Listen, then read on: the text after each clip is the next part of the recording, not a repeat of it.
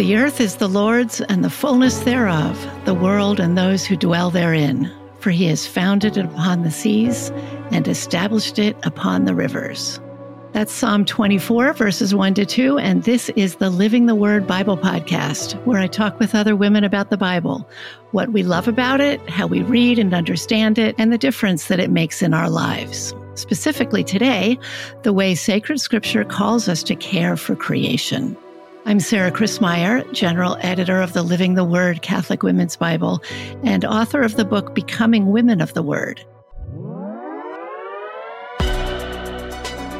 Today, I am talking with Lisa Hendey, who is a best selling author, Catholic speaker. She's founder of CatholicMom.com, and I'm very glad to say also contributor of several essays to the Living the Word Catholic Women's Bible.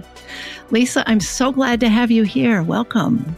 Sarah, what a treat this is, and congratulations on this beautiful gift that you have given us. It's such an honor to be a tiny little part of it and to now hold it in my hands and pray with it. Thank you. you are so welcome. And, uh, you know, I was thinking we first connected way back in like 2004, I think it was, when you invited myself and Gail Summers. You interviewed us about a, a uh, Bible study on Genesis that we had done. And did you ever imagine that one day we would all be contributing to a women's Bible? Absolutely not. God has an amazing sense of humor about all of these things. And it's part of the reason that I love just looking over the tracing the roots of relationships like ours because you know, you can definitely see the hand of the Holy Spirit in our friendship and the work that we've been given to do, and now in kind of encouraging new women who are coming up behind us. Yeah, it's it's really a wonderful thing to see that. And something that I've always noticed about catholicmom.com, which of course you founded and have been you're still very much involved with that, but you've always had a really strong scripture emphasis there. Was that intentional? Absolutely. So when we founded the website and I say we being me and my mother who is now gone gone to heaven for a few years, but we founded it in 2000, and I was a young mom with kids in elementary school. I didn't found the website because I thought I knew what I was, you know, I wasn't there to pontificate for other Catholic mothers. I was desperately in search of support in my own journey. And even though I'd been a lifelong Catholic and my my family gifted me this beautiful faith, I was then handing it on to my kids on my own. My husband and I were married in the church, but he wasn't Catholic yet at the time. Mm. And so I really was digging in my own life for, you know, what it was that I believed so that I could pass it along to the boys. And from the early stages of the website, you know, it was a community, a community of prayer and a community of deep interest in understanding the the teachings of the church and the word and a super early emphasis on one of the first bible related activities which I created for my own kids, were these Sunday coloring pages based on the oh, Sunday nice. gospel, mostly because I could not get my boys to sit still in mass. So I thought maybe if they're coloring, something to do with the gospel. Yeah. And it remains one of the hallmarks of our site. Um, we we followed it up a few years later with our daily gospel reflections, and those are just the first thing that runs on the website every day. It's a very quick reflection, but it relates to the daily gospel for the liturgy of the word. And the reflectors just basically look at it from their own perspective and offer a brief question to ponder and a prayer to start your day with. And those are really will always be the, the heart and soul of Catholic Mom. And I love that just t- tapping into what we're listening to already on Sunday, because that's kind of an easy entry point, especially for busy moms, and also an easy way to get your kids interested because they're hearing it. They may not be listening, but you can always tap into that. And like you said, with coloring pages or storybooks or whatever. Um, yeah, now that that Sunday set of Sunday gospel activities is it's really interesting to see how it's flourished because we have puzzles and worksheets and lessons lesson plans that go along with it. And it's being used literally around the world, eh, downloaded in hundreds of different countries and, you know, passed out in churches and used in family homes. And it's just incredible to see what two two naughty little boys and one desperate mom well, you know, there was a day when you were maybe not a naughty little girl, but a little girl. and I mean, was scripture part of your growing up too? Or how did you get involved with reading the Bible and interested in it to begin with? Yeah, I'm so blessed. My parents, so I was born in 1963, and my parents moved to California with me as a baby right after I was born. I was six weeks old, and they they set off for a new home and settled into a wonderful parish that was my childhood parish. And my parents had a really deep faith, and they passed that along to all of us. I'm the eldest of five, some of my earliest memories relate to our family children's Bible. And uh, my upbringing with the Bible is probably a little different from yours, Sarah. It wasn't necessarily memorizing scripture so much as it was breaking open this children's Bible that I know a lot of my friends who are the same age had and reading those stories. And actually, one tradition in our family, I want to show you, we're on video, but you readers won't be able to see this, but in my children's Bible, I actually have something that's very special. Our family did an annual Christmas play um, on Christmas Eve based on the story in the in the children's Bible. My dad would read that story to us, and then we would do basically a living nativity. And this is this original script, which is from like the 1960s that lives in the front of that Bible. Oh, and um, I, as the eldest daughter, always got to portray our Blessed Mother. Oh, of course. and, uh, and uh, so I'm going to say our family so broke open scripture in story. And also every Sunday, my dad had this, we played this game. He would call it mass quiz questions. We had a two story house and we'd sit at the top of the stairs in that house. And my dad would ask us quiz questions specifically about the readings. Mm-hmm. And, you know, you can imagine at that point with four kids of different ages, he had to vary the questions and the winner would be the first person to get to the um, top of the steps. We oh, sat at the bottom great. and he sat at the top. And he had this rule that if two people tied, then everyone won and we would all go out for ice cream. and uh, it, somehow it managed every week to be that we all we all tied. It was interesting because we knew that that was going to happen and we paid attention. I'm going to say perhaps motivated by ice cream, but it trained me from an early age to listen to what was happening in the mm. liturgy of the word. And I'm very blessed that my childhood pastor growing up, he was an Irish priest, a missionary priest from Ireland, had a deep, deep love for scripture. And he really instilled that in us both at church, in mass, and also at our school. Mm, you were very fortunate. Yes. So, but your your upbringing wasn't that different from mine. I mean, my mother and my grandmother both were big storytellers, and we would model different Bible stories. I mean, it wasn't the mass readings; it was the Bible stories, but the same the same source, the same scripture. And we had something. We didn't get ice cream, but we had the M and m game. so we would sit around the table after dinner. My dad would read us a Bible story, and then he would start asking questions. And if you got an answer right, you got an M&M. So some of us like to keep our pile to the end to show off to the others. This would be me, just that I got more than they did.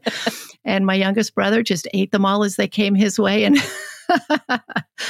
but it's it's such a good way to teach kids that the word of God is sweet right? That's a, that's a great way of thinking of it rather than, oh my gosh, they used food as a, a reward, which isn't necessarily that healthy for you. But, but I do think my parents, even though they didn't, you know, there wasn't like blogging and social media back then, they weren't like tuned into what are other, you know, what are other families doing? It was just very organic in our life. Mm-hmm. And, and to me, that was such a great gift because it just instilled in me a hunger, a hunger to know and live my faith that has persisted and been such a gift for me. Well, I'm glad you tell those things because it makes it so approachable. And sometimes, as especially as moms of young children, but even if you're not a mom and you just have the demands of work and you know you have to get out the door and you're thinking about what needs to be done, it can be really hard to kind of handle that work life balance and try to make sure that you have time for you know extra spiritual things like reading scripture. How do you handle that? How do you put scripture into your life? Well for me and this is actually one of the things that i was blessed to write about in our bible it's it's um, morning prayer. Mm. and that actually is sort of a non-negotiable in my life. Um, one of the things about my life these days and it's been this way for probably 10 or 15 years now is that I'm I'm not in the same place at the same time every day. And it actually, I can say, is partially related to my husband's work. He's an emergency medicine physician and he works weird hours. So we don't have like a, this is what we do every Monday. This is what every week is different. And I also am blessed to travel a lot for my work and the ministry work that I do. And I love that. But one mainstay for me, no matter where I am, is that my morning starts with coffee and with the word. And even on my best days, that's, you know, luxuriating and really taking some time. But even if I'm very busy, I always, my alarm is set with sufficient time for me to have time to pray over the daily readings, to really ponder what God is saying to me. One, one practice that I have in my sort of personal Lectio time is just in my prayer journal, you know, with each of the readings that we read for the day, really pulling one line from scripture and mm. and noting it in my journal. And that kind of becomes my I'm going to say my marching orders for that day or something that is a touchstone for me that I'm looking back on. It's been really a practice for quite some time. So it's great now to be able to look back at journals from previous years and reflect on the scriptures that carried me through some really challenging times that I've been mm. through recently, or scriptures that were present on those great days where happy memories happened. Is there a particular scripture that jumps out at you as being very particularly helpful at some time? That's a good question. You know, I'm going to say I'm not somebody who's like, if you ask me, you know, my favorite scripture verse, I have a few. Um, First Peter three fifteen is always really very important to me. But I, am really very um, always be ready to give an answer for the reason for hope. But I'm going to say I don't have a good. I don't have probably your encyclical knowledge of memorized scripture. What I do have is a real taste for the motions of the church year, where we are in mm. scripture, the cycles of the lectionary, and not as an expert, but really as somebody who's nourished by them. Mm-hmm. And so, you know, when we're praying um, throughout the year, we just came through this season of Advent, we're approaching Lent. I'm always reflecting on what is the lectionary giving us and how does that relate to what I'm experiencing in my own life. And so for me, I'm going to say scripture is new and different every day. We have this beautiful course given to us in the mass readings. And even if it feels unrelated to my life, I'm I'm really in the practice now of what is the one verse for today I'm taking away. Mm. I'm so glad you shared that because I think it can be really intimidating when you hear people either who have memorized a lot of scripture or who know a lot and have their favorite places and can flip back and forth, you know, in the Bible.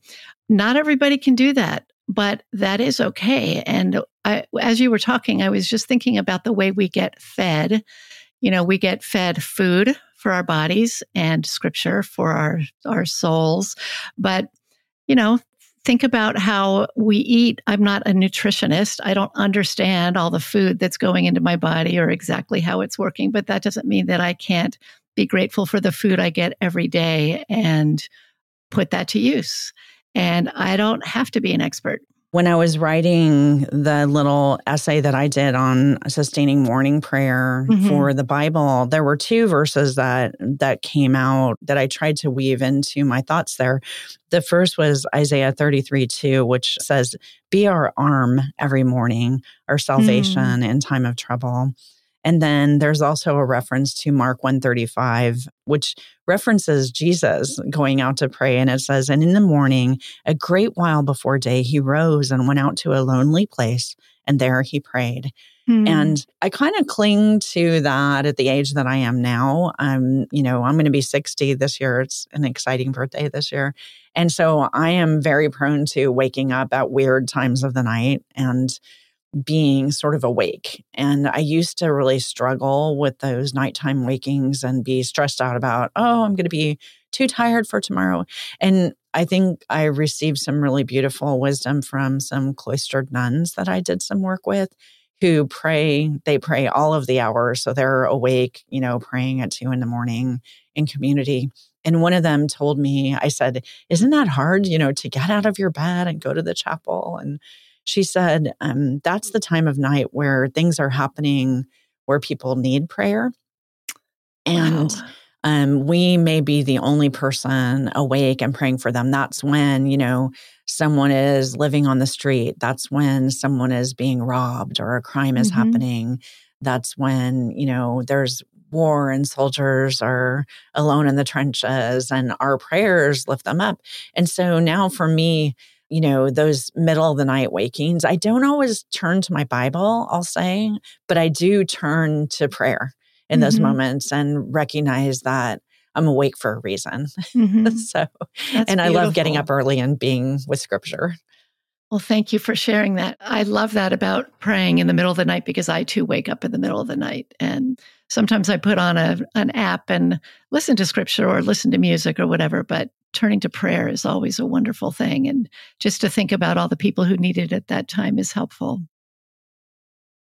I'm sure you, like me, have a lot of friends and family members who really can't relate to our interest in scripture. You know, maybe they think that it's outdated or backward looking, or, you know, we've kind of grown beyond that. It doesn't have much to say to us today in our lives. But you have really found a pretty profound connection point in scripture that resounds with a lot of people today that's very close to your heart. And that is God's love for creation and our stewardship of it, you know, with this interested in, in the environment and so on. And you actually did write a reflection about it for the Women's Bible. And I wonder if you could talk about that a little bit. I shared with you, Sarah, that my my love for scripture and also my love for my faith is very childlike. I'm not a scholar. I would never profess to be a theologian, but I feel my love for God's greatness so profoundly. And one of the places that that's so apparent to me is out in nature. I'm very, very, very blessed to have traveled to many different parts of the world and to have experienced, you know, the majesty of God's creation. I think it's a connection point that a lot of people feel interiorly, even if they're not regularly pl- practicing a particular faith tradition, that there's something about nature that inspires us to the divine, whether or not mm-hmm. we have a mm-hmm. word for it, that nature instills in us a sense of the sacred and respect for the sacred around us. And so I've experienced that, you know, in Africa. I've experienced it in South America, standing at a coffee plantation. I've experienced it in my own backyard and in the, my favorite hiking trail that I walk on several days a week. So I'm very, very blessed to be able to be out in nature and to draw a really close connection to, you know, what the Bible tells us about how we are each called to be um, keepers of this beautiful mm-hmm. creation. And so for me, in recent years, I've been really looking at that. What is scripture calling me to through a tradition that was born in the earliest pages of the Bible about living in the earth and caring for it? Mm-hmm. So, the little essay that you wrote for the Bible is paired up with Psalm 19. And I wonder if I could just read the first few verses of that because it expresses in beautiful language what you were just saying. And this is Psalm 19. Just read the first half. The heavens are telling the glory of God, and the firmament proclaims his handiwork. Day to day pours forth speech, and night to night declares knowledge. There is no speech, nor are there words. Their voice is not heard, yet their voice goes out through all the earth, and their words to the end of the world. In them he has set a tent for the sun, which comes forth like a bridegroom leaving his chamber, and like a strong man runs its course with joy. Its rising is from the end of the heavens, and its circuits to the end of them, and there is nothing hid from its heat. Really beautiful, isn't it? I wonder you had you're the one who had mentioned that I think to us, and I wonder if you could share a little bit what speaks to you out of that passage. I mean, the the heavens are telling the glory of God. When I'm out, which is frequent, as frequent as frequently as I can, I am outside. I'm blessed to live in California where it's easy to be outside, but it's so easy to feel this sense of just awe at what God has placed in the world around us and to you know, we mark our days by the rising and the setting of the sun. And we can look at a, a few weeks like we've been through here in California and see, you know, sometimes the ravages of what happens in the natural world around us and and understand that there are these forces yes explained by science but also to me sparked by this magnificent artist who's created the world around us and uh, one thing that I've noticed that I'm I'm always looking as I know you are Sarah at you know how can I have conversations about this joy that I feel for the love that uh, God has for me with people who don't necessarily have the words for that or aren't you know their bodies aren't in church. It's been really remarkable to me in recent years that especially with people in my life who are away from the church that being out in nature is a place where you can have those conversations. And mm-hmm. it's almost like um, you're meeting them in a place where they can connect with their sense of mm-hmm. awe and majesty.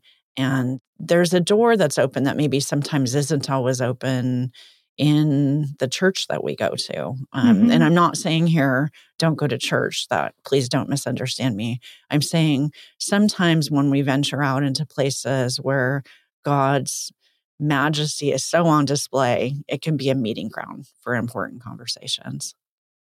Nice.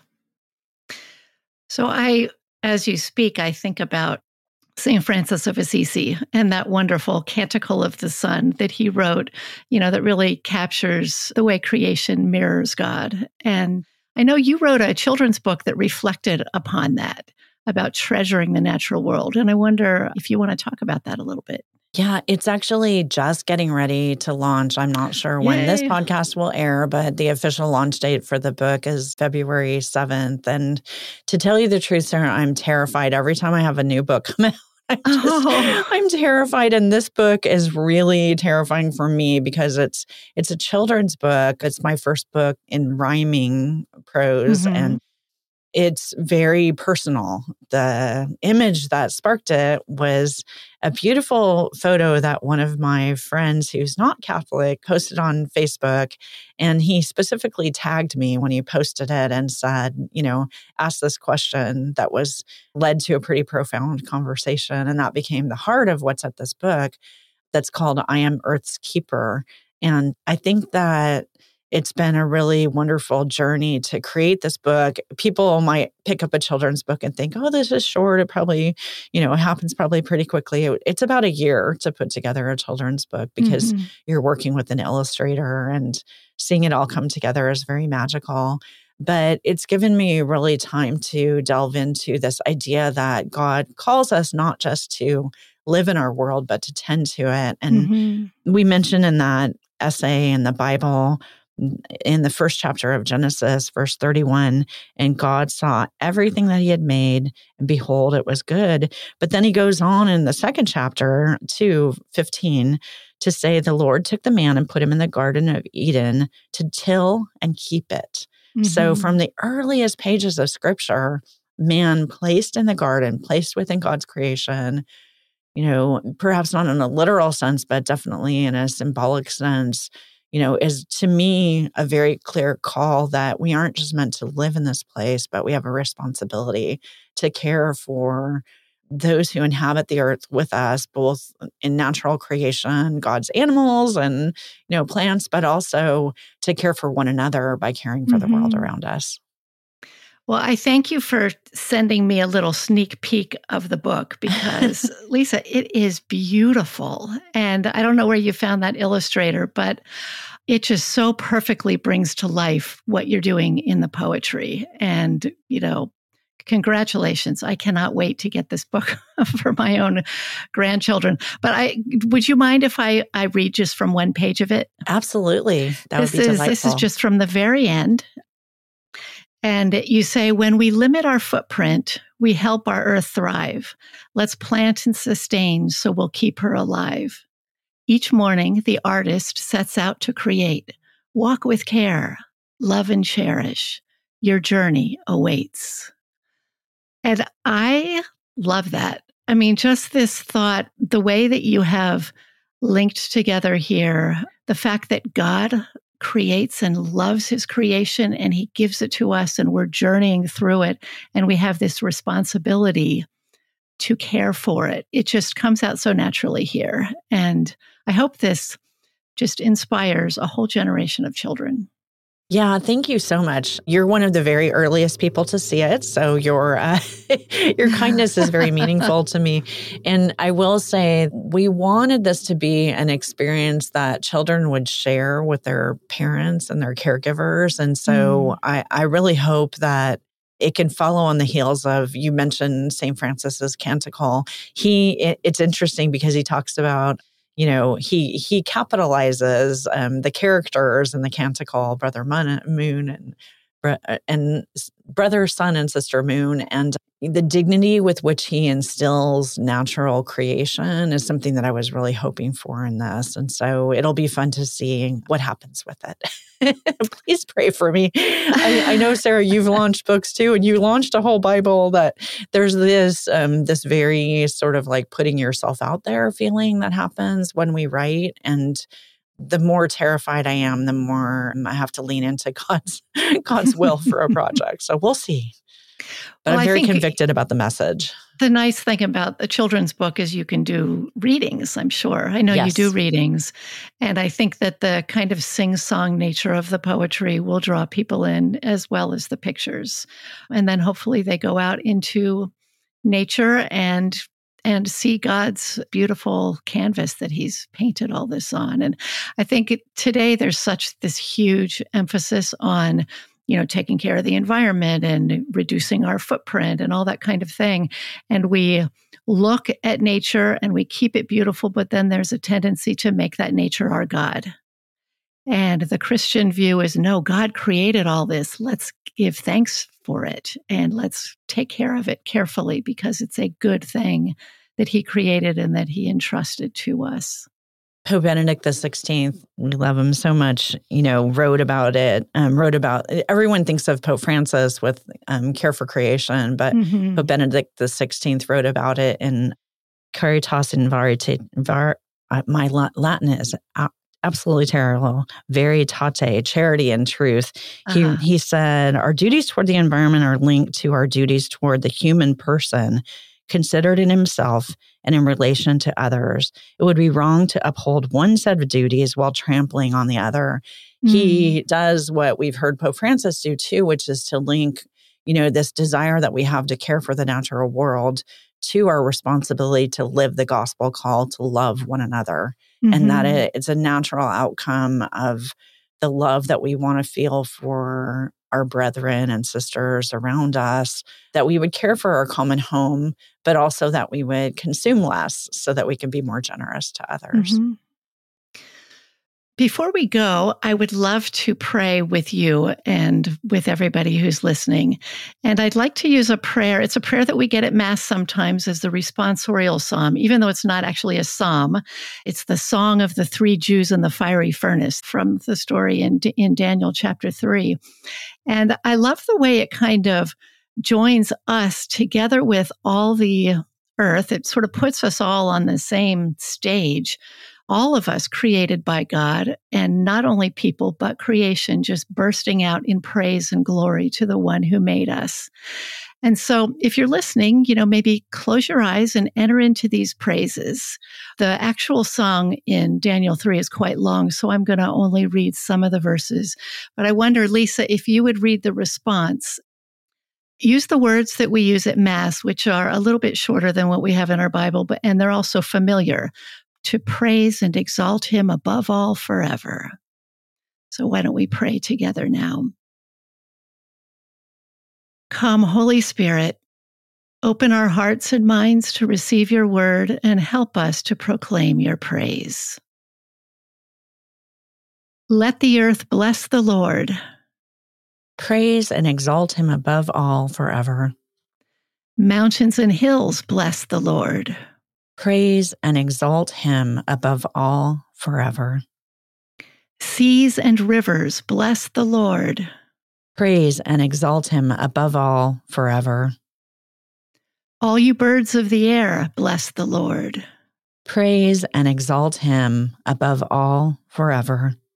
All you beasts, wild and tame, bless the Lord. Praise and exalt him above all forever. All you mortals, bless the Lord. Praise and exalt him above all forever. Holy and humble of heart, bless the Lord. Praise and exalt him above all forever. Give thanks to the Lord, who is good, whose mercy endures forever. We thank you, Heavenly Father, for the world around us. And I pray that you'll help us to always see your hand in it and to be good stewards of your gift and to join it in the praise that all creation naturally gives to you just by virtue of being what you created it to be. Thank you also for your word and for the life and strength it brings. Give us the grace that we need to love and live it in our daily lives through Christ, the living word. Amen. Amen. Mary, Mother of the Word, pray for us. And St. Francis of Assisi, pray for us. Oh, thank you so much, Lisa. It's been wonderful chatting with you today. And I wonder if before we go, you can just let us know where can we reach you to find out more about your books and your ministry? Yeah, absolutely. You can always find me at lisahendey.com, which is sort of my home um, stomping grounds and on social media at Lisa Hendey. My last name is spelled H E N D E Y. Our books are always available at your local Catholic bookstore. If they don't have it, ask them to order it. That's our frontline missionary ground, so we need to support them. You can also find them at my different publisher sites and on Amazon. And I do invite everybody, whether you're a mom or not, to please come join us at CatholicMom.com to pray the word every day of the week. Amen. This is Sarah Christmyer, and this has been Living the Word Bible Podcast. Join me every Thursday for conversations with women who love and live God's Word. And you can also please join us on our Instagram community at Living the Word Bible. And God bless you today as you live the Word.